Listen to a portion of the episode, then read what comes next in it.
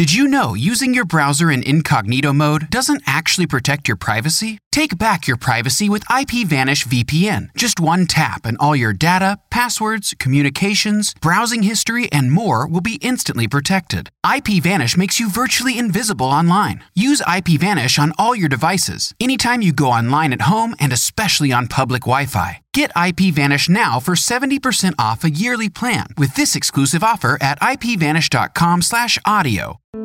My family thinks I'm crazy. A podcast where I, your host, try to give you some tips on how you can explain all this weird, wild, crazy conspiracy stuff to the people you love most. Because that's what I've been trying to do for the past 10 years with no success. I've been telling everybody that our government is shady, but every time I do, my family thinks I'm crazy. The hollow earth, UFOs, aliens invading, fluoride in the water, they swear skies daily. When I talk about these things, they think I'm crazy. There's no escaping anymore the evil that we're facing. Illuminati mind control, they're sacrificing babies. The end of days, but anyways, my family thinks I'm crazy. What, they don't want to listen to you? No, they don't want to listen. They don't want to hear it. They're just like, oh, here we go, Mark. Off again with your. Mark being Mark again? Yeah, yeah. So, you know, that's the thing about podcasts is when you're on the air, and it's like therapy, you know? If I can't talk to my family about this stuff, I'll talk to you, Matt, and all our listeners. You know, just tell your whole podcast. Yeah. So who are we talking about today, Matt?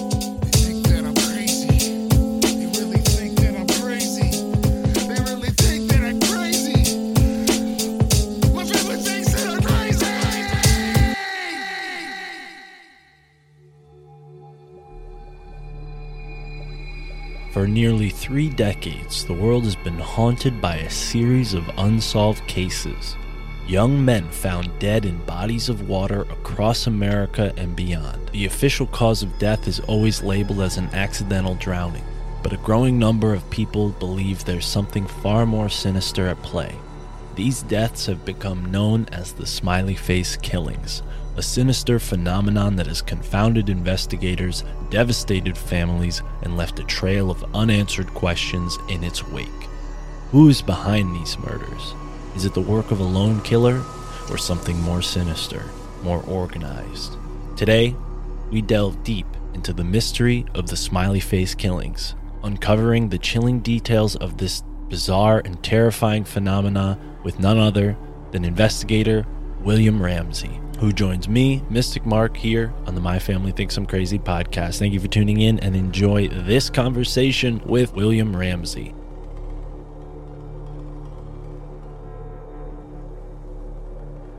the thing that's consistent on all the cases that I've studied, I've studied 120 now. I'm like probably at 140 now. But the consistent thing is nobody sees them goes into the water, and oftentimes these guys aren't drinking that much, so they're not. You know, nobody sees them wasted. Like these most recent guy who was last seen at a, uh, Jonathan Honea at a taco truck. He was sober enough to go to the taco truck and ask for food. So supposedly he then suddenly got super drunk and then drowned in the water.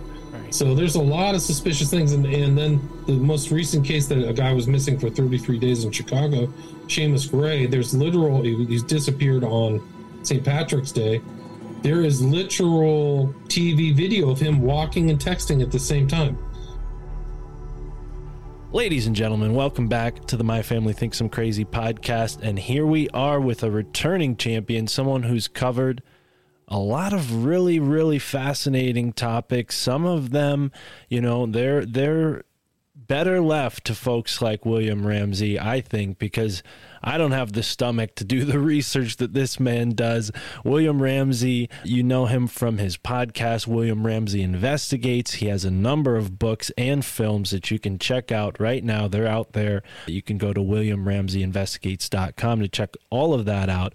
But today, I asked William to come back on the show, and it turns out this is a great time to have him on, considering his expertise and the recent discovery that these smiley face killings may still be taking place to this day. Whether or not the city of Austin wants to acknowledge that, we're going to get into the details of that today. But either way, William, welcome to the show. How are you, sir? I'm doing well. Thanks for the invite back, Mark. It's great to be with you again. It's been too long. Yeah, thank you. You're a great researcher. And like I said, you know, you're researching some things that I, I personally I get the chills looking into some of this stuff because it is there's a dark reality to uh, the occult and paranormal. And I think a lot of people maybe wade into that subject with a lot of curiosity and naivete. And it's great, you know, to have a person like you who's sort of, I guess, clarifying that it's not all you know roses and and sunshine. So we're going to wade into that in a moment but i i do want to ask you and excuse me if i asked you this the first time you're on the show. If folks haven't heard our first interview together go back and listen to that. But you know where did this interest start for you? I mean, in my opinion, you're, you're kind of like a PI, you're kind of like a detective, you know, but in the sense that, you know, you're writing about this stuff rather than, you know, using a badge to go chase down criminals. I mean, do you have a, a background in law enforcement? What, what got you into this stuff, William? I think it was just following the trail. I just each one of these books or projects that I came up with came out of an earlier project. So Right. I looked into Crowley, and that led me to the West Memphis Three, which led me to the Crowley's Followers, which was my third book, Children of the Beast. And while I was researching Children of the Beast, I kept seeing this smiley face around, and seeing it in common culture and Alan Moore, and that's kind of what led me to the Smiley Face Killers, which is what this phenomenon has been termed by the two guys who kind of researched it from the beginning, Gannon and Gilbertson. But it just was kind of just one thing led to the other, and a lot of these things I kind of had a an impression on those subjects that was very topical. So it made me want to research. Like this phenomenon, I thought was a urban myth. I thought it was like Bigfoot or something like that, or the hmm. I don't know, you know, some other kind of myth. But then I started really researching it, and I started following cases and found that it really was happening. That there really were young men all over the country and the world, in fact, that have met by misadventure and ended up in water. And a lot of it's un- inexplicable. They're not explained by going to the, you know, somebody sees them. Hey, I'm going to go take a dip in the water. See you guys. I'll be back in a half an hour. But they're more of like, oh, they were acting strange. Then they disappeared. And then they were found in water, you know, 25, 30 days later. So I categorized those two, those kind of deaths and put together two documentaries. The first one was done in 2017. Title is Smiley Face Killers Who is Abducting, Murdering, and Torturing Men in the US and UK. And then the second one I did over COVID, and that was titled Smiley Face Killers The Global Slaughter Continues because it's happening in England and Netherlands and France and things like that. So something strange is happening on the global scale, something criminal, but something's happened recently where these cases have started to happen in Chicago and Austin. Right. And uh, so there's a lot going on. It's really, I've never, it's really, in all the time I've been researching this, it's been six or seven years. This is an extraordinary, unprecedented time of these types of disappearances and water deaths, is a way to put it. Yeah. Yeah, and, and how far back? I mean, because Gilbertson and Gannon, they were, you know, they coined the term. And I remember, let's say, probably six years ago, I remember listening to a couple podcasts about this and around the same time seeing this smiley face in media, like just unrelated and maybe like a I think a superhero movie or something like that. I remember seeing like a smiley face and having that similar thought to you like oh this must be one of these, you know, creepy pasta type internet rumor things, you know. But I soon found out no, there's a darkness to it. When were the first smiley face killings? I mean, were were Gilbertson and Gannon they, were they looking at cold case files or were they looking at things that were happening contemporary to them? I think it was contemporary to them. So I think Gilbert Gilbertson is in, I think Wisconsin. I think he's in Eau Claire, Wisconsin, where their young men were being found in water. So he was seeing this phenomenon happen firsthand. He's a professor, and then Gannon is a New York Police Department member who saw that happening in New York City, which is kind of a hot spot. But really, the first case, and they've done 14 cases analyzed on their book, Case Studies in Drowning Forensics, and they also did a six part series on oxygen about six cases. So, but their original case, which they call their original, guy by the name of Patrick McNeill, who disappeared. He was a student at Fordham University, kind of the far north part of Manhattan.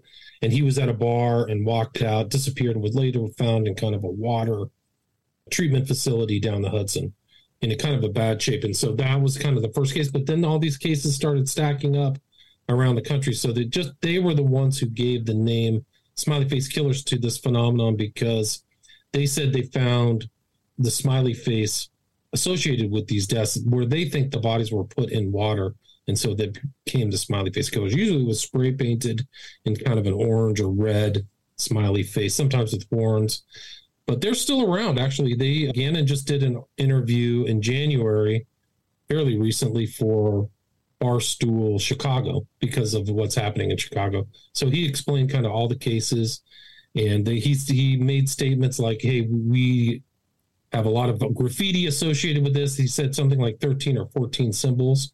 So they know stuff that I don't. I've never really gone on site and looked at these cases. I've really just kind of looked at them through the media. But those are really kind of the beginning cases where. What year really, was that? pro- Probably that was 97. Okay. McNeill was 97. And it's just kind of taken off from there. Really slowed down over COVID, and then now it's kind of just burning up. It's picked up again Right. in a in a strange, yeah, very uncomfortable way. well, All I- over the country. It's not just really Chicago or Austin too. There's other cities. Yeah, and and you know we should say you know Chicago and Austin. This is like within the past month or two, there have been bodies that have turned up, and I have been keeping up with Austin just as a comedy fan. There's tons of stuff going on in Austin. Uh, You know, people who aren't interested in comedy might not know this, but there's recently you know all these festivals and Joe Rogan's bringing all these comics there. So Austin's becoming like this kind of new hot spot where you know a lot of people went, especially during the the pandemic, you know, because it was less restricted over there. So I imagine, yeah, given that this crime kind of requires there to be an active party social scene, you know, it's probably predicated on where people are actually doing that. That tends to be places where universities are, right? Where there's young people. This is the demographic of typically, unless we're looking at a place like New York City where you could have people up to their, you know, 40s going out every night partying, right? I, that's more of like a, a city lifestyle, but yeah, it's fascinating. Now, I've heard you say on other interviews that you've written about this that you don't believe these are this is a single operative. This is a this has to be a sort of syndicate or a loose group of, of people, right? I mean, wh- what what indicates that? Well, just because it's happening in two geographic areas, so the same kind of things are happening in Austin and Chicago. So it makes me think somebody isn't traveling between Austin, and Chicago. Somebody may be communicating. So I've surmised, other researchers have surmised that it's a cellular group, smaller groups who know this kind of MO that they can drug people and get kind of get away with the crimes that they want to commit for whatever motive.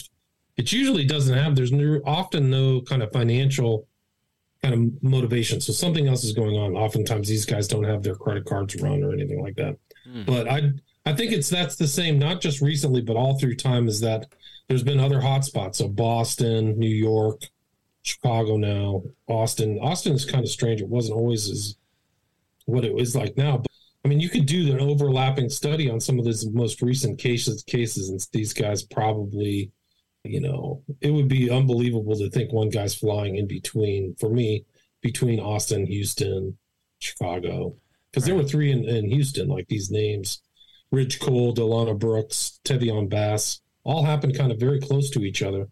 And then there were also some other ones. I mean, the Austin cases recently are Jason John, Jonathan Honea, Cliff Axtell, John Christopher Hayes Clark was found just the 15th of April. So that was fairly recent. And you did Um, you did just uh, excuse me if I heard this incorrectly, but did you mention Alana Brooks? Is that a female? Because they tend to be Delano, typically it's a, it, it was an African American, actually. He was Oh. missing 13 days, yeah. so Delano and Bur- Burks in, in Houston. And- so it wasn't even in Austin. But basically, the point is, is that they're all males. The victims are Right, all right, right. males. This is another one of these consistencies uh, uh, with this pattern. And another interesting thing to note is that especially in Austin. I mean, New York City, Boston, right? You're on the ocean. This is a harbor town. There are places where people can, you know, fall in the water theoretically, right? And maybe, you know, get swept away by the current. But in a place like Austin, this this body of water that people are being found in, I mean, can't be more than 15, 20 feet deep at its most, right? I mean, it's a very shallow body of water. Yeah, and it's it's not really a fast moving body of water. It's a lake. You can just go take pictures. You can look at it online. Probably a live action shot. You just would pop back up. So why are they being found there? Why isn't anybody seeing them drowned? Right. No, people are saying they're walking down this kind of long distance to go to the lake to go to the bathroom, and then suddenly they're able to get there. But once they fall in, they flop around for a minute and drown. Like it's pretty strange, strange credulity for me to, to believe that these guys are able to supposedly walk there and then suddenly lose their capacities. If anything, it would wake them up and like, hey, I got to get out of here. Right. If they were really drunk. So the thing that's consistent on all the cases that I've studied, I've studied 120. Now I'm like probably at 140 now. But the consistent thing is nobody sees them goes into the water, and oftentimes these guys aren't drinking that much, so they're not. You know, nobody sees them wasted. Like these most recent guy who was last seen at a, uh, Jonathan Honea at a taco truck. He was sober enough to go to the taco truck and ask for food. So supposedly he then suddenly got super drunk and then drowned in the water. Right. So there's a lot of suspicious things, and and then the most recent case that a guy was missing for 33 days in Chicago, Seamus Gray. There's literal he, he's disappeared on St. Patrick's Day. There is literal TV video of him walking and texting at the same time. So if you're beyond your capacity to kind of if you're so drunk, you wouldn't be able to walk and text at the same time. It just is it's not believable. Maybe he was drunk, but he was acting very strange. He went missing. This is all the same kind of theme. People go out in a massive search. Families get involved. PIs, private Now- investigators are hired. They look th- through these places, and then the body magically shows up. You know, later. Seamus Gray was a perfect example. Showed up in a place he should have been found. Right. Maybe three days later. Now, with these victims, do they tend to be loners, or are they often like with a group of people before they're they're missing? I mean, what's are are they just college students or going to a place where typically you know they know their peers will be? I mean, how, how is there a pattern there with the the sort of personal lives of these these victims? It seems like a mix, but what happens is if they are with a group, they get separated one way or another. So they either get thrown out of the bar, they start a fight with somebody. Somebody. Seamus Gray was fighting on the ground with somebody, a very strange, kind of wrestling on the cement. Right. So you know, people have surmised, and it goes all the way back to Gilbertson again, and they found a lot of these guys had over, you know, amounts of GHB in their their blood, which is it, hydroxybutyrate, I think is the Right. technical term, which is endogenous. It's in your body, but when you have too much of it, you black out. And so then the body processes it, metabolizes it. But I think that that's kind of what is happening is some of these guys, if not most of them, are getting drugged. And so then the crime that happens, they if they don't get abducted, they don't remember what happened. And they had a case in Austin, actually a fairly recent case, November 9, 2019, a guy by the name of Christopher went missing was found kind of in the brushes near the river. He, had lost the last three days of his time. He had no idea what happened to him. Right. So I think a lot of these guys are getting drugged with powerful drugs, maybe Rohypnol or something like that, Now- and then followed. Now, And then, now, obviously, people are, are drinking alcohol. Now, this GHB, I'm not familiar. Particularly, I think the assumption with that most drugs is that oh, you they're they're all in pill form. Is this a pill form? Are they maybe like using some sort of liquid GHB? I mean, how are they slipping this into the, the drinks seamlessly? I think GHB is actually liquid Okay. and it is flavorless. So Wow. you can people wouldn't even know if they got. So uh, they're theoretically, you know, yeah. using like a squirt a bottle, yeah, a little like that, yeah. dropper. They could, you know, knock into somebody, and all of a sudden they're squirting something in their beer, and you don't notice because oh, you're, you know, fumbling your drink around, it's splashing everywhere. Now, They just had a case in New York City. They got arrested in April of four guys who were going around drugging people Mm. and stealing their stuff. And people died. People died from the drugging. Like they didn't know, and nobody knew that they were drugged. and there was a series of deaths, and then the police kind of tracked it back and caught these guys. Right. But it shows that this does happen. Now, these guys who got busted in, they were prey, preying on guys in gay bars and all kinds of places like that.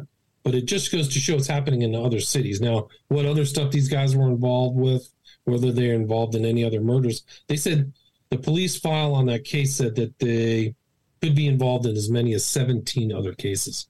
Hmm. So something like that may be just to explain what's going on in Austin and Chicago is that people are preying on vulnerable people to either steal their stuff or Well, other really nefarious things. Yeah. Yeah, I heard you talking about this, and you know, one of the aspects of that case was the they were using the you know face identification feature on phones to you know gain access to places maybe on their phone where they would have ne- needed a password otherwise, right? So if someone's passed out, you have their face right there, you're on their phone, you unlock it because you're just you know pushing it in front of their face. I mean, yeah, that that might explain some of this, but now you know these sorts of intoxicants these illicit drugs are used frequently in you know the gay community you know night scene nightclub scene. Is that a pattern with these smiley face killings? Do these victims tend to be you know people who are frequenting those sorts of locations? Are they part of the gay culture or gay community?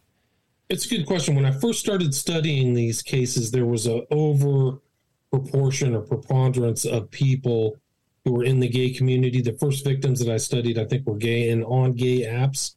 It was Joey LaBute and Dakota James. One was Ohio, the other's Pittsburgh, Pennsylvania. And then I there was there's like these gay predators that are out there that have been caught in Perth, Australia, places all over the world. Perth, Australia, London, England, Manchester. The most prolific male rapist of all time in England was caught a couple years ago, two or three years ago. His name was Reynard Sinaga.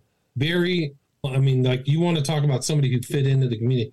He was from Indonesia, didn't look scary at all, but his technique, and they busted him. What he was doing is he would wait till 2 a.m. and go to the bars and invite people back. Hey, you want to have a drink? Usually, and he was, he was, he, he learned his trade over time, so to speak. So he would go and he lived in the gay community and he would he liked he bragged about raping non-gay members. He liked to, to rape men who were straight. But he would bring them back, give them a drink with drugs, rape, and they never remembered. So he would either kind of get them home or something like that. So they wouldn't even remember their rape. The reason he got busted is somebody woke up and during the drugging, called the cops. The cops got him, and then they looked through his phone and they realized he had pictures of like 70 or 80 people in there of different men. so he had been doing it for a while. And you can look up his name, Reynard Sinaga, S I N A J G A. yeah And they kept it quiet. It was like a matter of almost like national security in the UK. They didn't want any press on it until he got convicted. Mm. And then he got convicted and he went to jail for the rest of his life. But he was part of the LGBT community. He went to a gay church called John Chrysostomos or something like that in, in Manchester. And do you, if you saw him on the street, you would just not even, I mean, I guess that's probably the real thing about these predators is they try not to look like predators. He didn't look like a predator. right He was a full predator. So I think that something like that may be happening in these other communities. We know we've seen the story of Jeffrey Dahmer too, who was in Milwaukee and eventually was a predator in Chicago. He was drugging people for years and Right. raping them and doing other things. He actually got, got kicked out of a gay bathhouse for drugging people. So what if somebody like him and that kind of profile is doing the same thing to unsuspecting people in Austin and Chicago and really doing horrible things and then, you know, giving more drugs and then they drown they drowned or they're drowned in somebody's bathtub and then they're taken and, and put in the water. So then the the cops go, "Oh, they, look, he drowned. He drowned in the Lake Michigan." But some of these places they're just not lethal bodies of water. Like it's very hard to believe that they would actually do this. They're not normal water deaths, too. right It's not like Joe went to the beach at three o'clock. He's not a good swimmer, and then he didn't. He got caught in a riptide and died. These are people who are going out with no intent to go to the water, having drinks with friends, acting strange, separated, and then never seen again until found in water. So yeah I believe all, a lot of these are body jumps, like there's hundreds of them. Now, is there a way, you know, let's say, because it is, there was one aspect to a case you mentioned earlier about, you know, a person being found in a body of water that was previously searched.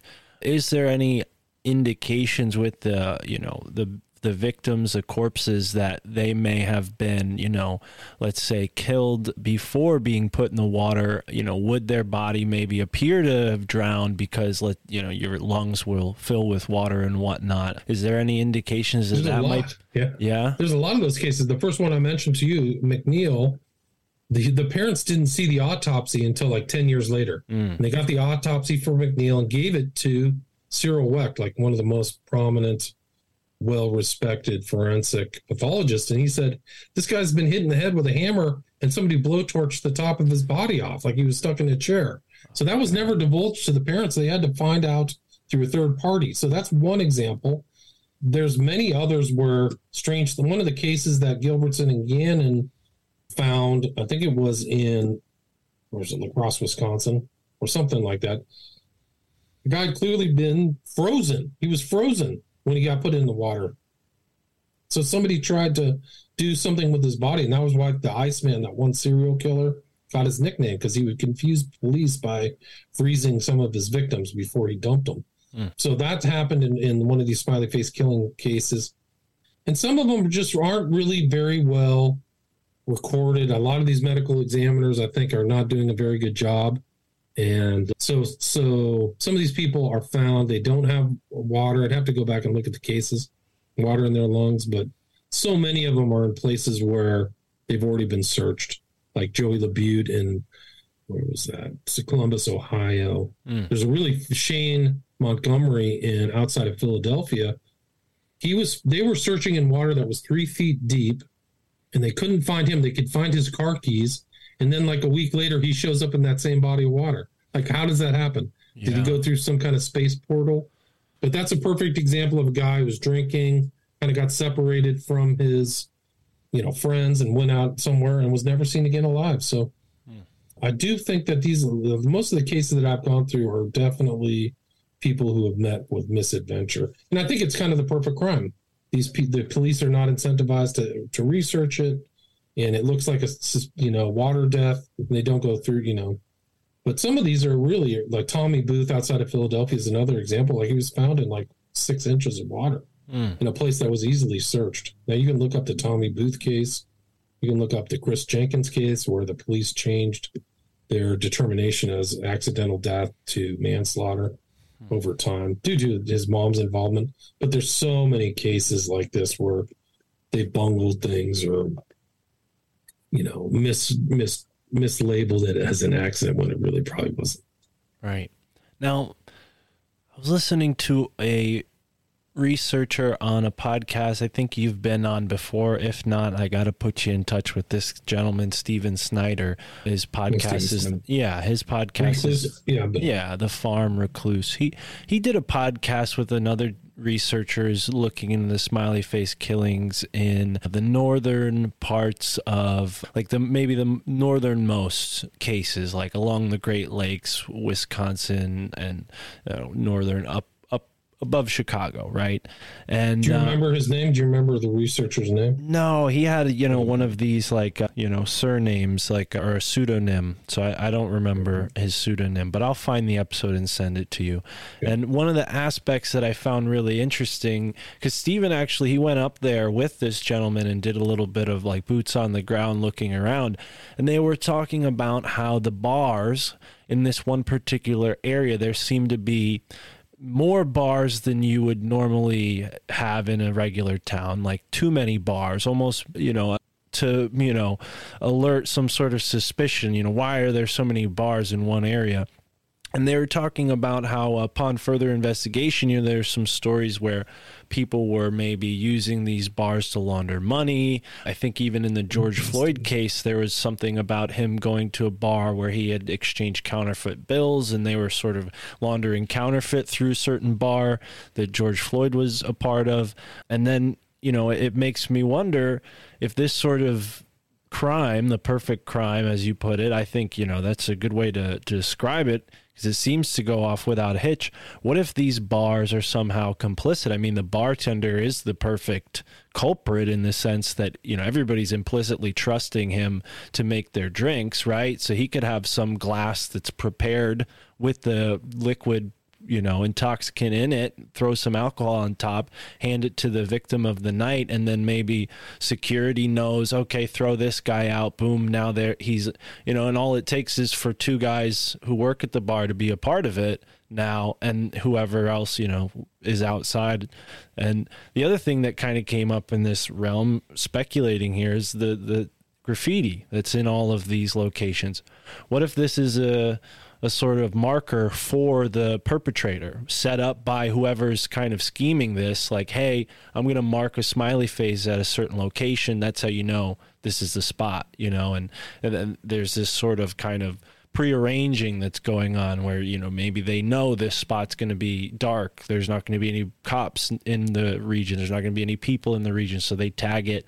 The guy who's you know committing the crime maybe it initiated into this gang, right? That's his jump in. He's got to commit this crime. Okay, I found the smiley face. Boom, throw the guy in the. You know, I'm I'm speculating here, but I think this is what we need to do to start to you know find some some avenues. I'm sure you do this all the time, looking into this stuff. Like, you know, it's a big part of how I'm sure you find more information is just by asking questions and seeing if there's anything there.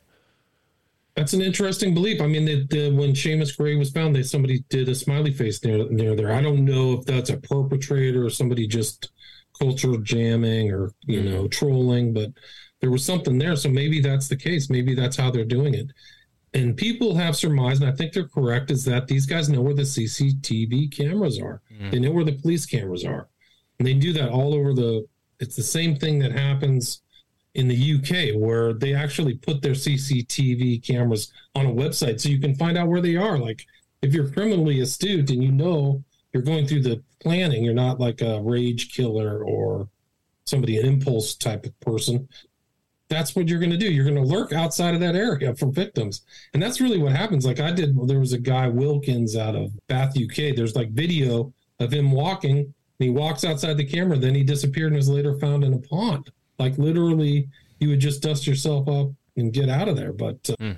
so i think that if this is something going on like a group of people who are you know involved in this kind of activity you would be smart. And i think that there may be women involved too. Like the cell structure it may not just be men. Like maybe that's kind of like what makes these men more susceptible is that oh so there's a girl here. Okay we're fine there was a killer in France who was like uh he was rape young girls, but he had a wife. His wife was involved in it, and she knew she knew everything.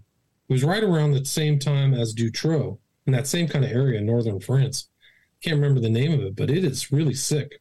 And they had a kid too, but the husband was like a serial child rapist, and she would that was how she would break down the barriers of the women. Oh, you want to get in? She would be talking to him, and then the husband would rape and kill him. It's unbelievable. They would hold him hostage in the house too. So they would be like locked up in a chamber. So maybe something like that's happening. I don't know. But I do know that the police have kind of uh, dropped the ball on some of these cases. And the one case that like uh, where the actual people got involved, the family members, was this guy Stephen Port, who is a serial killer in the east of London, and the family requested the CCTV. One of the victims said, "Yeah, I want the CCTV." Something the police didn't do, and they saw that and said, "Who's that guy with my brother?" My brother was found dead, and the next day, well, who is this guy? And the police had not looked into it. So there's comes maybe this this whole thing could be solved if some of the police got on the ball Right. and looked at some of these cameras and like looked around or actually put cameras and people have walked around there's great interest right now in these cases new researchers that i've never seen before because people are detecting a simple pattern in austin and chicago and they're walking around. There's new guys that faces i've never heard their names before but now i kind of know. One's really famous in chicago. He has like a million followers on his tiktok. But like they're looking and you can see the cameras are there. There's they're looking at the cameras. They're like what how are we thinking our way through this? Mm. and there's been actually a really interesting case in Boston where there's been other deaths like Kelleher and Hurley, who I remember offhand, but there were a bunch of them there. But this kid was at TD Garden and walked out to go to literally go to the bathroom, and somebody hit him in the head with a crowbar. And he was in the water for two two minutes during a very busy time. So why did somebody do that? And then that that like people went in to help him, but it was like somebody was like deliberately trying to murder him for I don't know whatever reason, whatever strange reason it is. Like the motive is is really kind of a mystery. But yeah, there's more people involved, more people asking questions than I've ever seen. It's really incredible, an incredible phenomenon that's taking place because there's so many this whole string of deaths. Yeah. Yeah, wow, that's fascinating. It's really, really grim. And one and- more thing before I forget ahead, is that if you look very north in Thunder Bay, Mm. there's a, been a string of indigenous kids found in water there. So it's kind of like a body dump. Like somebody's abusing the Canadian system is like there's like a history of abusing these Indian slash really indigenous kids. But you can go to Thunder Bay. There's been like five or ten deaths there. So somebody's probably killing and abusing these kids and dumping them in water in Thunder Bay. So it's it's not just young men. So it's just a form of like getting rid of bodies. Yeah.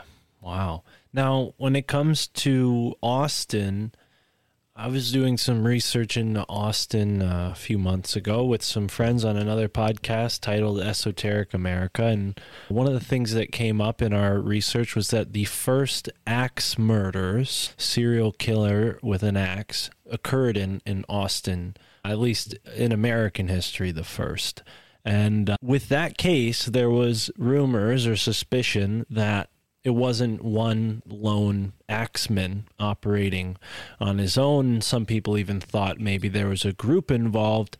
Other people that we looked into speculated that the electric companies that set up these public lights soon afterwards maybe were somehow to blame financing a group of people to, you know, cause an imperative for them to, you know, for their business to kick off. I mean, that's sort of a jaded against capitalism explanation, but there is the whole moon tower in Austin. That's where that came from. Those moon towers that, uh, you know, they're just very tall light beam, light posts in the city. But it was interesting that with this case and several other axe murder cases that there's thought that oh it wasn't one person it was it had to be a group of people has there ever been um you know historically a, a like a criminal group i mean the west, west memphis 3 is one example and we will talk about them in a moment but are there any other groups that have been No caught doubt. for these sided yeah, crimes the Ripper, the Ripper crew in Chicago was a satanic influence group of like three or four guys who preyed on women. Hmm. Like they would snatch women and do horrible, unspeakable things. So that's one example.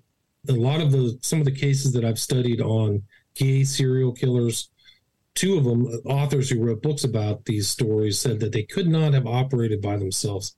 One was Randy Kraft in L.A., who had 100 victims. Like the guy was a savage serial killer over a long period of time. You can look up Randy Kraft, LA. And then the other one was a guy by the name of Eyler in the Midwest who was a very clever predator, steal, getting people out of bars. And I think they killed like 18, but he took them back to some place that another guy owned, but they didn't have enough evidence to charge him. So they think that those two were kind of working in tandem. And Eyler was kind of a clever guy, like he would switch in between jurisdictions to commit his crime so that the jurisdictions wouldn't work with each other. So he was smart. He eventually got busted and he died of AIDS. But those are examples of people working in, in groups. And just like the, the, the French couple that I just told you about, I wish I could remember their name, like working like a Bonnie and Clyde kill thing. They thought they wrote down and said that they had 30 victims all over France. So this, they were up to no good. They were terrible human beings. Hmm. So, so I do think that that may be the case. That's what people have to. I think the police have to, or the the, the public may be the ones who solve these crimes.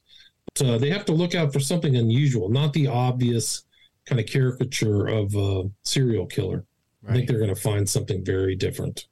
Yeah, and you know, maybe I'm biased given my recent research, but is there any indications that maybe this is a group that's within the university system? I mean, are there is there a pattern here where there happens to be colleges where these victims are found? Because I mean, you think about a group like well, Skull and Bones, for example, they have other chapters or iterations of itself throughout other universities. You know, one in Utah, as far away as Utah. I mean, even California, Berkeley was set up by a Skull and Bonesman. So clearly, they have Right. this kind of network. They have a building for for that guy. Gilman, it yeah. Hall. yeah, What is it? Coit, Daniel Gilman. Coit Gilman, yeah. Yeah, Gilman Hall. Yeah, I remember that.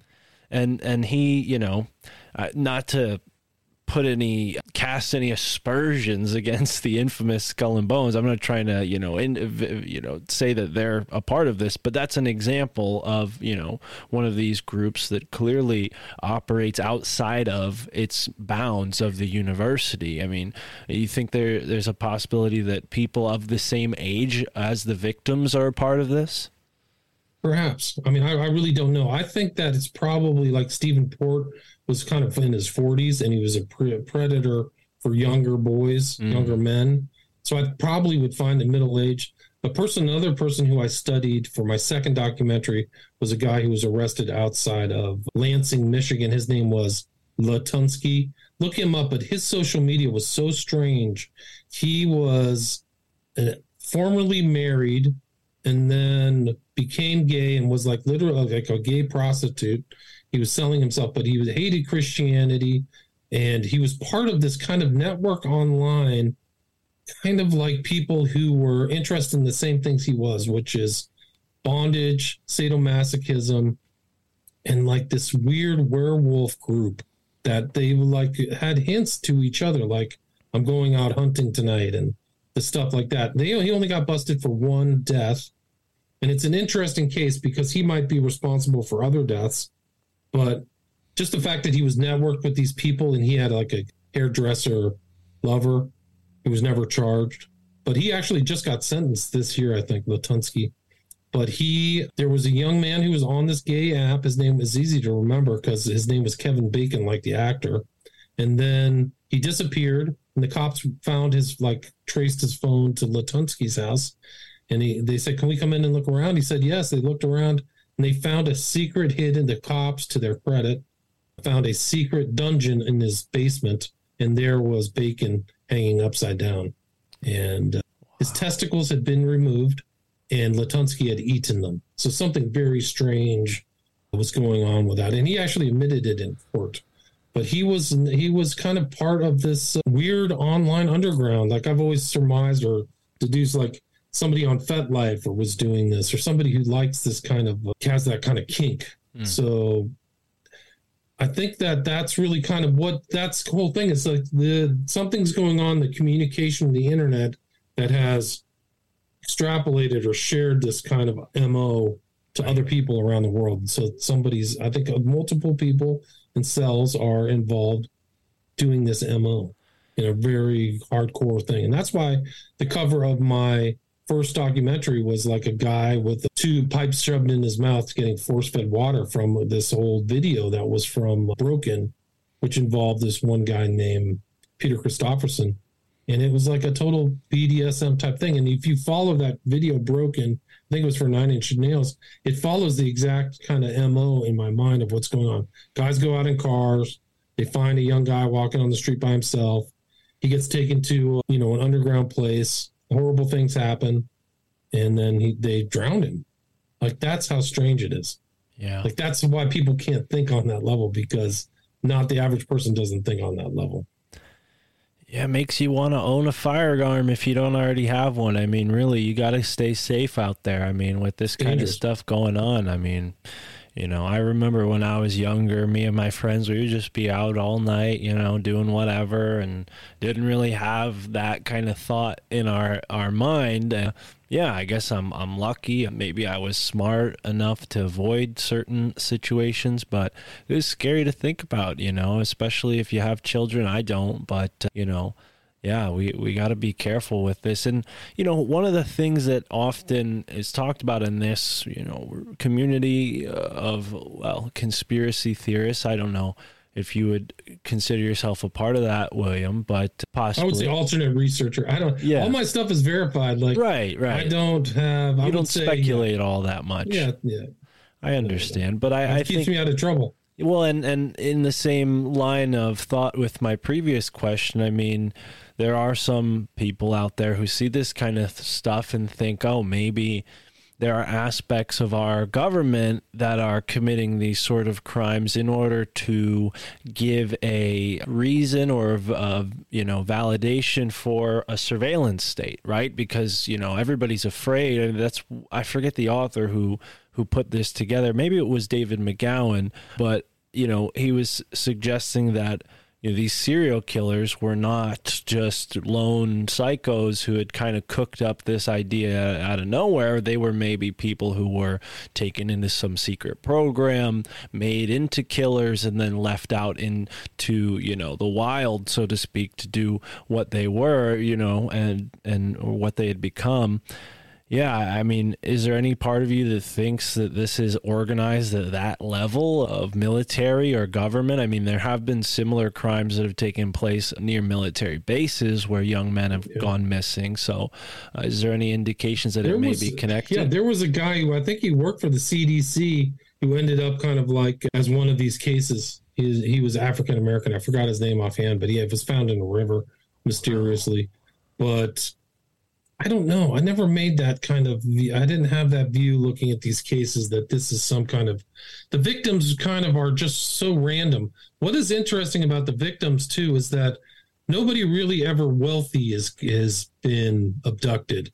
It's very strange. Like nobody a son of a famous person or something like that. Typically they all seem to be middle class, Mm. which is very odd. Maybe they're just the ones out partying late at night at bars. I don't know but you almost don't see like something from like Silence of the Lamb where lambs where the daughter of a senator gets you know abducted. Right. It's, uh, Well, that's what I made don't, I me. yeah, I haven't seen that evidence. I haven't seen anything that would indicate it was like the it was run by the government or people with like some kind of you know have been tank, tampered with by the government. Not to my knowledge. That's what made me think of the you know skull and bones th- like thought because you know the Ivy League for the most part is on the East Coast. There's no Ivy League schools on the West Coast, and and for the most part, these crimes tend to you know take place. You know, I don't think the University of Chicago is considered an Ivy League school, but it's definitely. I mean, it it, it takes the same types that Yale and Harvard do. You know, it's it's one of these schools that's very old and respected. Again, I don't I don't want to bring you into the realms of conspiracy theory speculation too far more than you're comfortable with, but I do wonder considering what you just said about the the victims tending to be from the same financial demographic, maybe it's these rich, you know, secret society types, you know, preying on what they see as the lesser than. I mean, you know, and Yeah, the University of Chicago was financed by the Rockefellers, so Right, I wouldn't right. know. But there have people surmised there's been strange things like Dakota James was. It's like they somebody ran a test on him before. Like he was out. There's a really good article by Nicole Weisensee Egan, and she wrote about his story. The backstory is much is much more curious than just a guy disappearing and being found in water. He had been out. He had called his girlfriend or a girl who was a friend and said, I don't know where I am. Can you come get me? He was scared and he was crying. And she came and get him. And he, the last thing they saw was like a black, like, you know, you'd rent a high end Uber, like a black kind of limo car, drive off. And he's like, I don't even know where I was for the last six hours. He was afraid. And then three weeks later, he disappears and is found in water like 40 days later in great condition. He should have been, you know, a human body decays pretty fast. He should have been decayed. He wasn't. So where was he for all that time? And then this other guy that I studied, Joey Labute, like he disappears around the time with the big bodybuilding. It's the Arnold Schwarzenegger Classic happens in Columbus. It's the biggest bodybuilding convention in the world. So he just happens to disappear when all these people come into town and then fly out, right? So it would be like the perfect crime. Like I'm going to go somewhere, commit a crime, and leave, and they'll never find me because I'm flying back to Miami tomorrow, right? So it's like strange like that. So, and I've had a friend who said maybe these people are like hostile, like the movie Hostel, where they're pre-selected, okayed, and then something happens, like somebody flies in, like that gets super dark, Right. super super dark. Yeah, well, and and you know, as we've kind of looked at the pattern here, it does seem to indicate, as you say, you know, that these are organized groups of people committing these crimes, not you know single lone perpetrators. When it comes to the bodybuilding convention, is that a, another pattern? I mean, with other cases, do you see similar types of events where maybe people, you know, big groups of people are getting going to a city for one reason or another no at that doubt. time? Yeah, there's definitely a connection between deaths and either conventions or music venues Mm. or things like that. Like people have come out of Pittsburgh. Like I think the guy's name was James Slack. He was at one of these, you know, big festivals and then disappeared and was found in water. So yeah, I do think that that's that's true. And there there was actually there was a heterosexual serial killer who would do that. That's how he found his victims was at the you know drunk people at these festivals. So I think it's like a predator's you know dream is find people who are drunk, find people who are are incapacitated, and then they won't even me- mention anything. This guy, one guy in Chicago, like people, they're going after people. It was after it was like at two a.m. People walking on the street. Some guy drove up to him and said, "Hey, you want to get in my car? I'm your Uber." I said, "I didn't order an Uber." He said, "Well, I can give you a ride. I've got you know booze and wine and chewing gum in here. You want to get in?" It's like, "No way." He didn't get in. And the guy said that this car was driving in tandem with another car. So, like, why would somebody want to pick him up? And how is and what are they doing? And so other people have said that. So that people have like unsolicited ride offers hmm. in Chicago. So maybe that's what they're doing. Is these these killers? That's how they get them into the car, drug them or something. I don't know Yeah. but yeah, they, so there is a, a connection with kind of big groups. There was a case a guy left out of the Niners game in Santa Clara was found in the Bay. Like I mentioned earlier, TDI Gardens. I know cases out of there. Hmm. So, you know, I don't know what happens. I don't. I think that it's just like I said. Like they're looking for people incapacitated or highly drunk, and then that it's it's easy game. Now, Chicago is a is sort of a you know unique city in the United States for you know extremely high crime, and uh, for many decades. I mean, it's not a new phenomenon. I mean, there's even been quote unquote terrorist groups within Chicago who were trafficking arms with Libya. I mean, you know, it goes that gets that insane. I think even like rocket rocket propelled grenades have been used within Chicago. I mean, the weapons that make it into that city is just terrible to think about. But is there any indications that these people are associated with, you know, what we would maybe consider like street level gangs? You know, was there is there any incentive for, you know, cuz like you say there's no credit cards that are taken, people aren't being robbed, right? So it doesn't seem to fit that. Uh, Chicago has a lot of gangs, I'm sure, but they are they don't seem to be, you know, culprits in this or, or, you know, we're not looking Not at to me. No, it doesn't seem like that. It's somebody who's thinking and probably older. Mm. And it kind of reminds me of Gacy. John Wayne Gacy was a serial killer outside Chicago. His last four victims were all thrown in water. Mm. So he kind of like, this is how I'm going to get rid of bodies. And if you remember the Atlanta child killer too, that's how he got rid of his bodies. He threw them all in water. And that's how he got caught. Is actually police were at these bridges trying to, you know, find what, what was going on. And they found this guy drive up in this car, and he may have been networked too. Forgot what his name was. It's an African American guy, so he fit in, and he was actually consistent with other serial killers. Is that they kill within their ethnic group. Hmm. So I didn't. I never saw anything having to do with with gangs at all. Like I, I don't know. Like I think that people may have been caught for other crimes, and they just you know didn't get busted for the, this type of crime that they're doing. So Yeah. just like this guy Latunski, something tells me he's probably done it before. He just got caught for one. Hmm. So I think that that's that's what's going on. I mean, I think that it's they're they're if they're not like what's the mo? It's that they're not trying to steal these people's money or they want them dead. What do they want to do? Why are they going after these victims? You know, that's what the real question is. Yeah, I mean, I think that's one of the again one of the dangers of being in these sort of fringe subcultures as well, especially like the BDSM community. I mean, you you know, it just it seems like and this isn't a judgment on people who enjoy that sort of thing, but it does seem like our culture has depraved to the point where these sort of crimes can go unnoticed.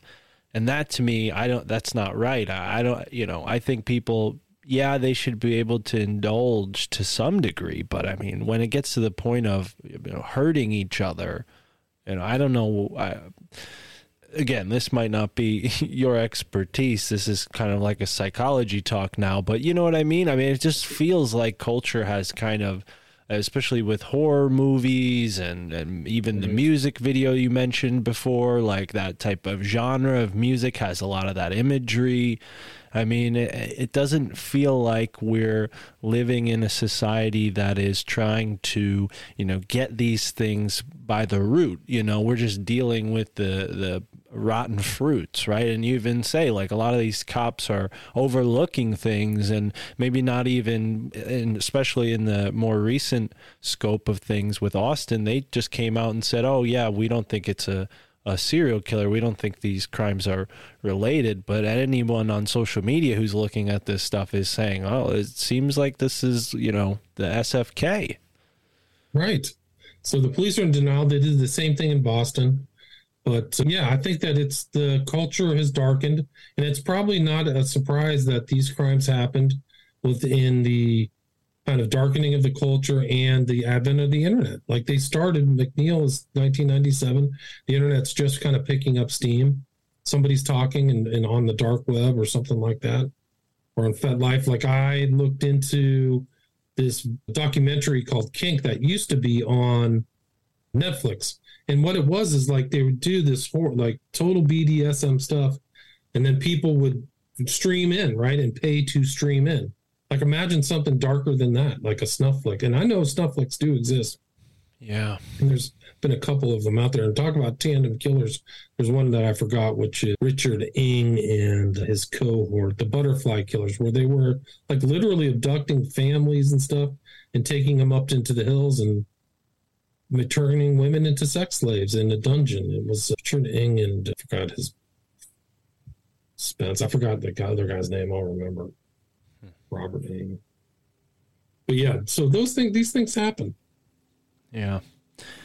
Yeah, it's it's you know, it's fascinating too to see now, you know, with criminals like Damien Echols being kind of defended by certain celebrities, you know, Marilyn Manson and others. I mean, some not as detestable as Manson. I mean, with Manson, at least you kind of know what you're getting.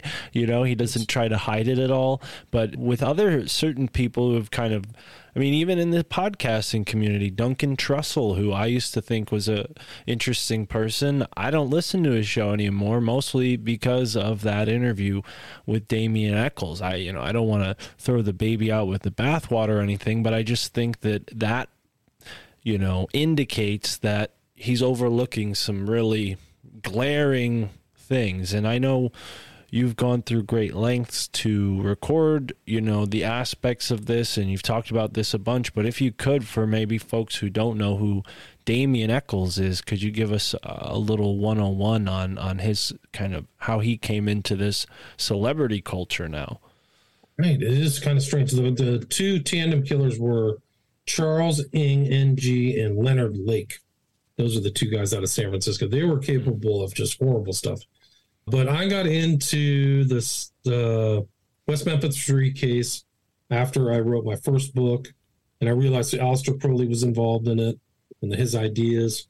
And so then I wrote my first book, a second book, which is Abomination, Devil Worship, and Deception in the West Memphis Three Murders. It's about the death of three young boys, eight year old boys, in May on May fifth, nineteen ninety three. They were like Boy Scouts. They were out, they disappeared. Next day, they were found in water. And then eventually, the cops were doing their work trying to figure out who did it. And they interviewed a kid by the name of Jessie Misskelley kid at the time. And he confessed and, and put the finger on two other people Jason Baldwin, Damien Echols, real name Michael Hutchison. So they were arrested. They were tried separately. They were found guilty. 1994. The crimes were horrible. Like two kids were drowned. The forensic investigators said two kids drowned, and then another one had his genitalia removed and bled out. So really gnarly stuff. And then they just kind of became kind of cause celeb. There were people got behind them. There were three documentaries from HBO that kind of, I think the second and the third kind of obscured the, the case facts. They, they really were more closer to mockumentaries than documentaries in my mind.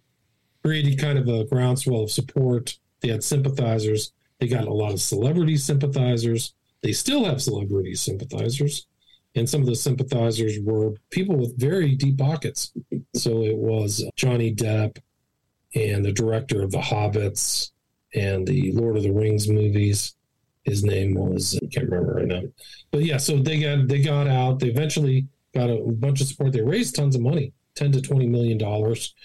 They got out in August of 2011, and kind of like the allegations that Echols was into the occult I would say turned out to be true because all he's done since he got out is be involved in esotericism and writing books about ceremonial magic and things like that, and uh, hanging out with other members of that kind of occult community. A lot of people who I already had or I've studied.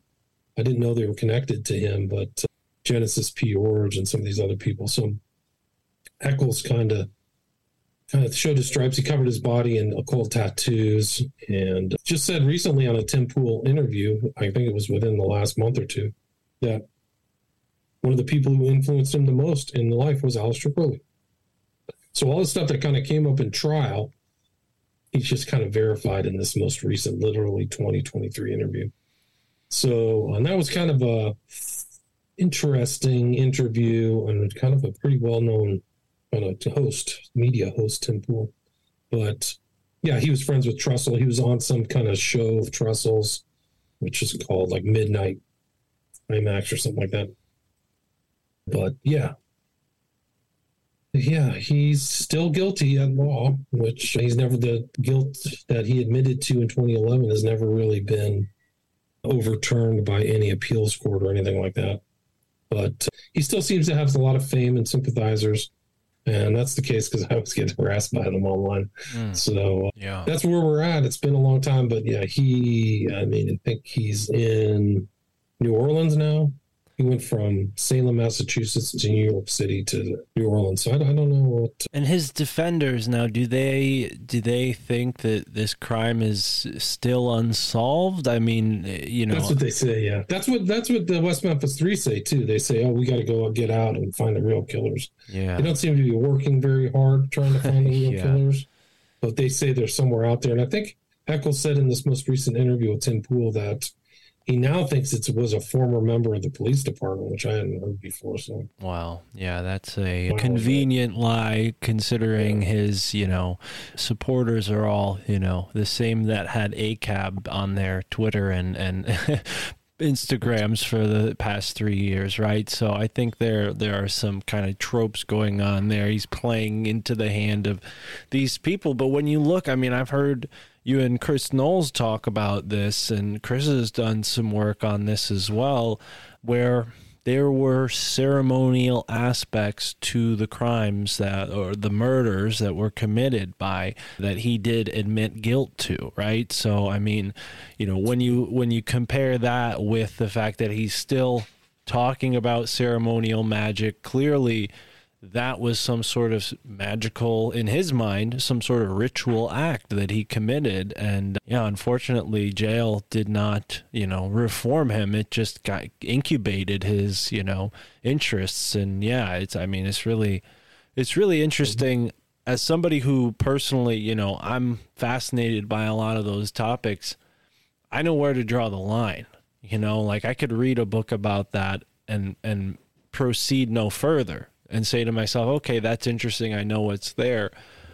But anytime, and I, I'll admit, I've wasted tons of money on certain books when I was younger because I was looking for an answer that, you know, ultimately wasn't there. I think people, you know, who, who turn to the occult or the esoteric, if they're results aren't personal growth, then I think they they failed. And you know, I, I honestly think they're wasting their time because you don't need those things to grow as a person. There are there are brighter roads to to follow to to take that on. So yeah, it's interesting, you know, how the occult and the esoteric have been veiled by the, you know, again, more obscene, darker aspects of our culture and they're forgiven for those dark aspects because it's artistic expression. Oh it's you know it's it's you don't understand because you're religious or you know you don't understand because you're prejudiced right? I mean they fall on these excuses and what they're covering up i think is is kind of sinister you know? I mean there are there are things to the occult like meditation and you know i, I think all of us can agree that that's harmless but you know when it comes to sacrificing drops of blood you know you start with your own blood and you know what happens when you when you get tired of that you know i think that's yeah it's kind of it's weird to even Right. talk about No, it's weird. I mean, it's kind of like what attracts people to that darker part of it. I mean, I think it's like right you're into power, deception, because mm some esotericism is pretty light, like you know, meditation or whatever. But Crowley was probably the darkest of the dark ones, you know, of the dark depths or whatever. So following him or wanting to admire him says a lot, I think, about those type of people's character. But right he's still an influence. I mean, a lot of those people in the arts and heavy metal and things like that go through a Crowley phase. They read him and are influenced by him. And his practitioners and the Thelemites are still out there, Thelemites. Yeah. And you know, I myself, I've talked about Crowley on podcasts. You know, I've made it a goal to try to understand him and even try to look past, you know, the what people say about him because, you know, at the end of the day, he himself was never found guilty of any crimes, although he definitely I think orchestrated a ideology that maybe entertained the minds of people who would then go on to commit crimes, right? I think he inspired people to take a darker road in life, but yeah, it's interesting with Crowley, you know, he himself seems to have kind of taken a as you said with the people who get GHB, a route of misadventure. You know, I mean, even finding himself kind of whacked out on cocaine, heroin, and who knows what else when he was writing a lot of those books that you know guys like Johnny Depp claim they've read. You know, Dan, Damien Echols, they say they've read these books, but. I've I've looked through some of these books and if anybody tries to read books that are more than 50, 60, 70 years old, I mean, maybe this says something about my public education, but it's definitely written in a tone and a context mm-hmm. that's not immediately obvious, right? I, you know, I think there's a certain prose and style the way people wrote a hundred years ago that maybe we have become less sophisticated as a culture or something. But I tried to read Crowley when I was younger, and a lot of what he wrote either didn't make sense or went over my head. And I'm glad it went over my head if it did, because yeah, it doesn't seem to have inspired much good. But is there is there anything that you found when you you researched Crowley that would be like a redeeming quality, or do you do you consider him sort of like altogether a negative net negative for humanity? A net negative, yeah. I'm Yeah. him in net negative. I think that he obfuscated the truth. He was anti-Christian. I think his values are do what thou wilt, which means that he believed in total freedom. Mm. And I think he was a monster. So there's nothing really there. I mean, the the what made him successful, he could have took those energies that he used to kind of create this new aeon, the birth of the child, the aeon of Horus. He could have used that to do something creative.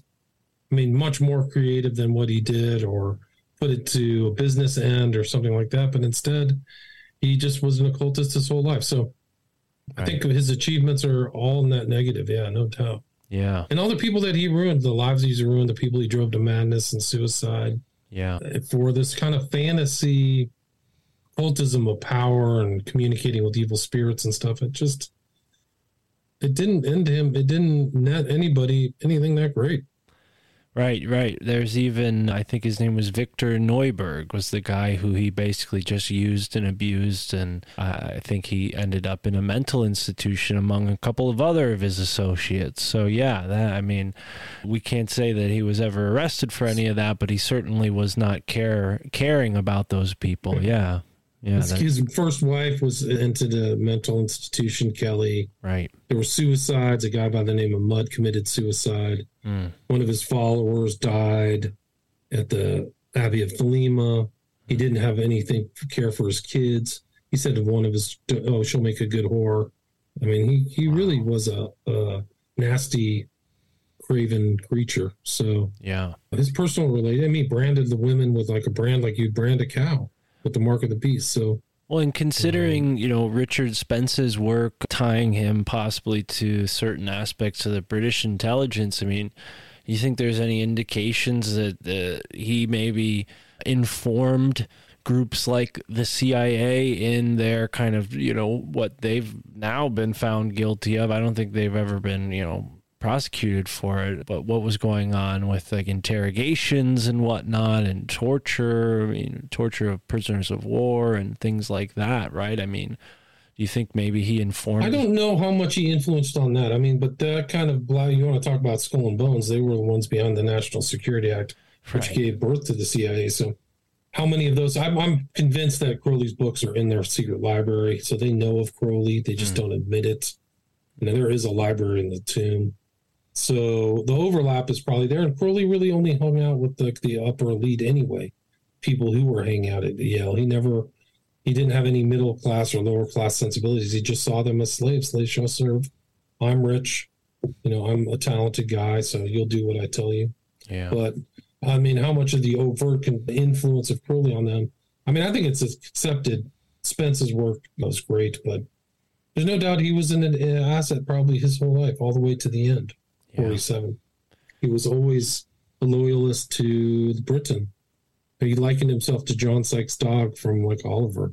Mm. So Well, and considering what came out about uh, Savile and him being uh, pretty much protected and committing all these heinous, despicable crimes against children and, and even elderly people and corpses. corpses. Yeah, I mean, it seems like Crowley is not the last of this type within England and maybe more. And and Savile said he admired Crowley according to, according to Tim Tate's book. So right. Well, and that's, this, I have to verify that, but well, that's my understanding. So he knew that stuff too. yeah, he and knew th- Crowley stuff. there is a nexus connection to Skull and Bones because Theodore Reuss, who started the OTO, which I believe Crowley kind of infiltrated or was a part of at some time and his, his He became the head in 1925. yeah, and, and but Theodore Reuss, he was kind of in the same circles that the founders of Skull and Bones were in, right? Because these guys they went over to the University of Berlin during their junior year summers and came back to Skull and Bones and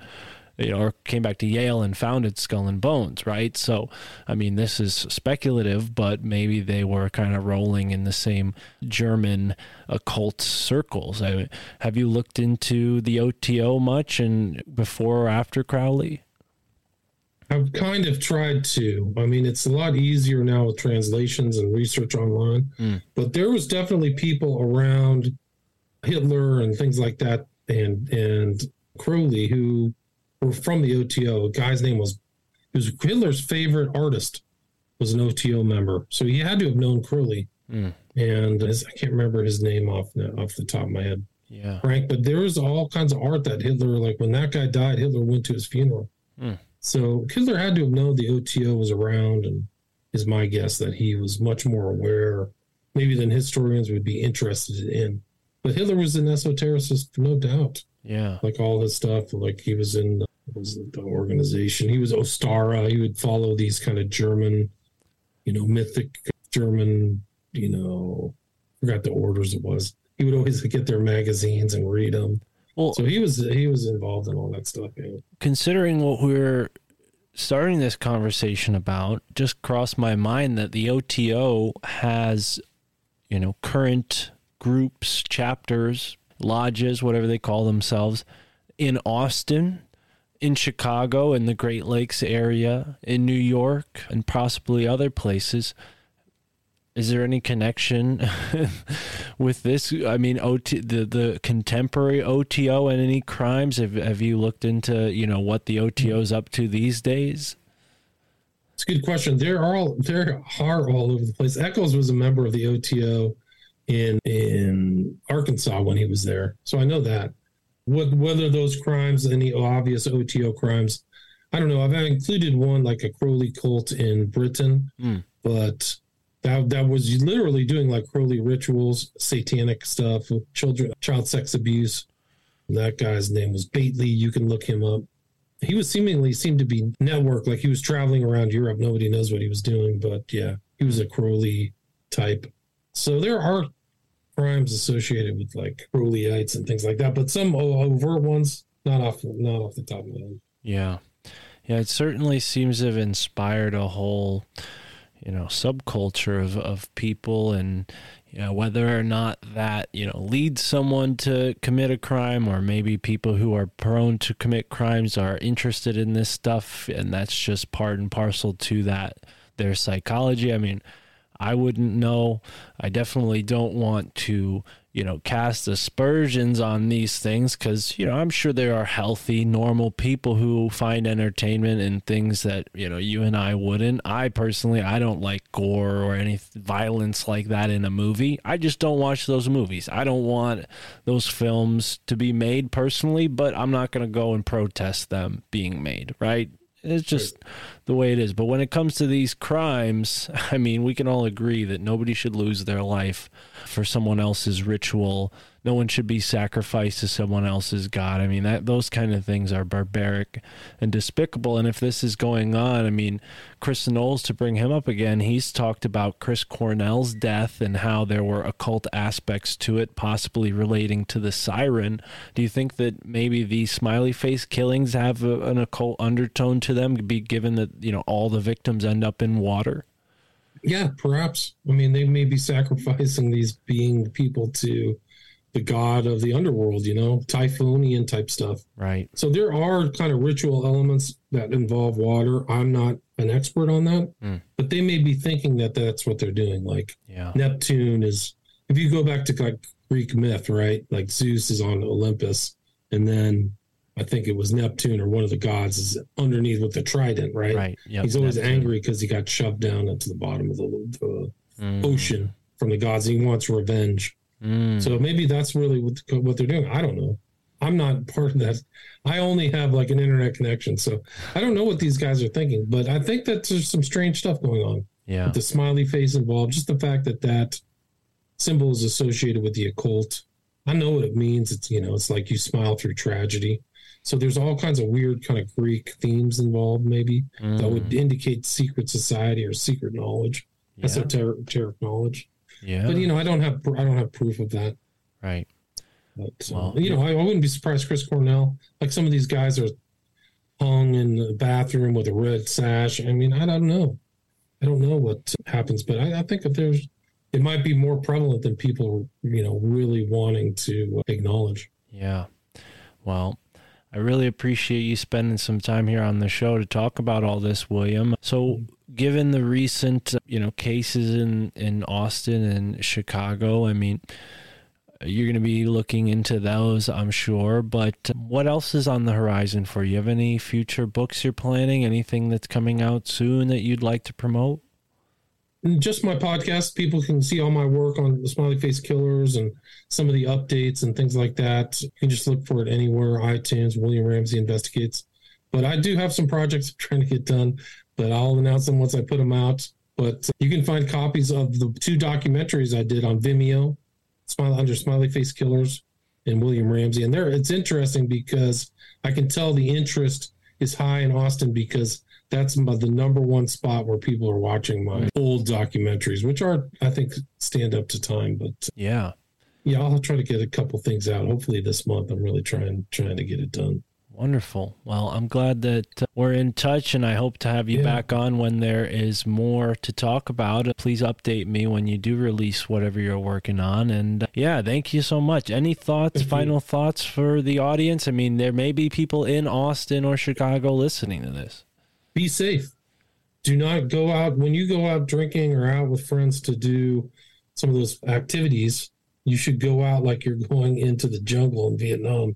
Everybody gets home alive. Don't leave your friends alone. And men have to act just like that as well as women. And things are just getting more dangerous. There's tons of fights and Mm. craziness and guns these days. So Right. be safe Yeah. and watch out for one another. That's what happens. It's almost like the Serengeti. The one animal that gets separated from the herd gets eaten. Mm. So don't be that one that gets separated. And don't be a walk alone. So there's something strange going on. I don't know all the things, but these deaths that are happening all over, and they're happening in Iowa City, Minneapolis, Pittsburgh, Moscow, Boston. Mm. These are not standard kind of missed, like somebody goes out and drowns accidentally. Maybe some of them are, but there's so many cases right now that something strange is happening. So be safe, be careful. Yeah. And typically people are walking from the wherever they're living to wherever they're going, right? I mean, I, I would imagine, you know, people who like where I'm from, the drinking culture is to bring a designated driver. So I think that's something if you even if you're walking, folks, you know, bring somebody with you who you know is sober. Get your sober friend out with you. Ha- let him in on the fun, and also have them, you know, keep an eye on everybody. Because, yeah, I mean, maybe that is why these sorts of things happen less, where people are, you know, driving to and fro. But, but yeah, wow. Yeah, no, that's that's a really good observation. It really is them alone walking. So they get separated either by a bouncer or something happens. But Right. uh, those are the victims. They're always seen walking alone at some point. Right. It really is a good good observation. Well, thank you, William, for being here. Thank you for putting this research together and helping people stay informed and staying safe because, you know, this is how we, we gain the awareness. You know, if this isn't going to be reported in the media, somebody's got to talk about it. And I'm grateful that there are folks like you with sound mind researching this and trying to you know, make a better world. So until next time, folks, support William Ramsey. Go check him out. William Ramsey Investigates is the name of the website and the podcast. And you could search him on Vimeo. Just search William Ramsey, Smiley Face Killers to find out more about what we talked about today. And until next time, folks, immerse yourself in the moment wherever you are in the now.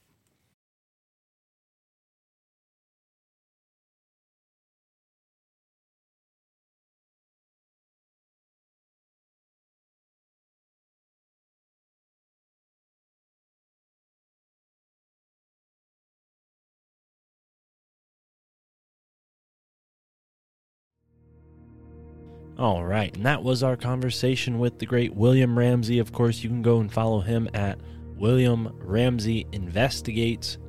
Punch that in in your browser, look it up in whichever podcast app you prefer. So, yeah, that's this episode. Kind of a dark topic. Um, I think we're going to lighten up with the next couple of episodes coming out. We have Juan Ayala coming on the show for an interview, and a bunch of other great episodes in store. So stay tuned. Be sure to sign up on the Patreon, the Rokfin, or the Substack to support the show and get access to the full catalog of episodes. That's right, you're not going to get everything unless you support the show. So come on over to the wild side. Support us on Patreon. The link is in the description. Don't say you can't find it. Oh, I searched you on Patreon. I couldn't find it. Just go straight into the episode you're listening to right now.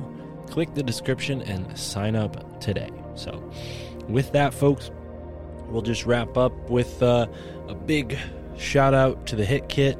Big thanks to our friends at the Hit Kit. Garrett down there, he creates the Hit Kit uh, all on his own. 100% owned and operated here in the United States. There's no American products for American stoners. That's right. Get yourself a hit kit today. It's the number one way to get lit. Whether you smoke blunts like me or joints or whatever, you keep them all safe and sound right there in your hit kit. And uh, yeah, that's about it, folks. Thank you for tuning in. Enjoy the uh, the weekend and go and check out some of our older episodes. If you haven't listened to them all yet, go into the bonus catalog, sign up, and check out all of our bonus episodes. And we'll see you on Monday. Oh, one more thing. We got some five star reviews. Well, we got a couple of reviews. I will say that uh, I'm not going to read reviews uh, that are less than four stars. So if you uh, don't like the show, go somewhere else. I'm not going to read your review, uh, especially if you give us a nasty review. Also, I should say that uh, uh, you know you're not reviewing the episodes; you're reviewing the whole entire podcast. So don't you know if if a guest pisses you off, don't go and write a rude rating, uh, which is exactly what happened. So if you like the show, go and support us. Give us a five star rating and review, and help bury these uh, you know imbeciles who wrote dumb comments that don't even really relate. You know. Uh, to what they're actually supposed to be for. The review is for the entire podcast, not just uh, one episode. But amidst two really crappy reviews, we have a great review. Uh, the World is Sick from the Netherlands says, Great podcast, five stars, my favorite podcast. Thanks for the content. Well, you're my favorite person who listens to the show in the Netherlands. So, thank you. I appreciate you. And like I said, help us out. It supports the show when you give us a five star rating and review, helps other people find the show. So go and bury those uh, snobby comments and uh, immerse yourself in the moment, wherever you are, in the now. Peace. We've had a good couple of weeks of shows. You know? Mark is doing a great job, even Yeah. though he drives me fucking nuts sometimes. he's great. No, he's done a great job. He's done a great job. Good job, Mark. You can call uh, me Mark Palmer. Mark Palmer's cool. Mark Palmer's It's a beautiful day to be alive. Motherfuckers, it's a beautiful day. Beautiful day. It's a beautiful day to be alive. That's all I gotta say, dude. I don't think it's about money. I think they have so much. It's just about. It's it's, it's a spiritual war, dude. It's so much farther.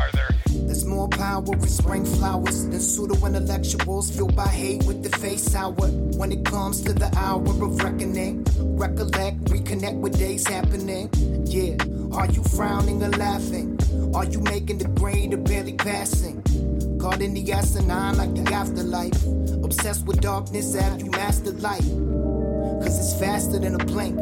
When it's a bastard, latch to the clink, clang. The money don't mean a damn thing. Happiness ain't coming from the bank, dang. I'm out here daydreaming. The spirit's the egg, the self is the semen.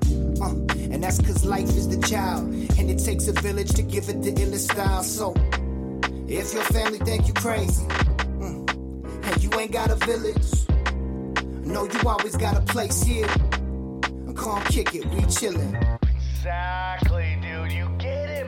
So smart, everybody. You're so smart. Feel like I'm waking up for the first time. Krusty's on my third eye, but I'm back to the grind. Pop the blinds open, let the sun shine. Feel it on my skin like it's been sometimes. Sometimes depression got me plaguing like Sisyphus. Others got me messing with mania like Icarus. And meditation helps with the sickness. Some say it's human condition, but it just isn't. There's more power in spring flowers. The circular thoughts that leave the mind devoured. Blurred lines between reality and fiction. And some politicians get dirtier than dishes. But for a minute, just forget about the government. I'm looking at you and I and where the love went. Cause we don't need a fucking village full of cynics. Need a family to foster a life worth living if it isn't. And your family think you crazy. Yeah. And you ain't got a village. I know you always got a place here. Mm. Come kick it, we chillin', yeah. I'm a conspiracy boy. Motherfuckers, mother, motherfuckers, I'm a conspiracy boy. motherfuckers, mother, motherfuckers. Yeah, yeah, yeah. I'm a psychic. I'm a prophet, bro.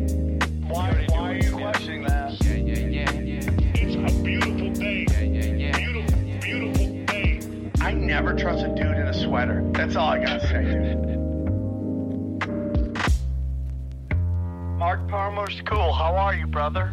I'm great, man. How are you?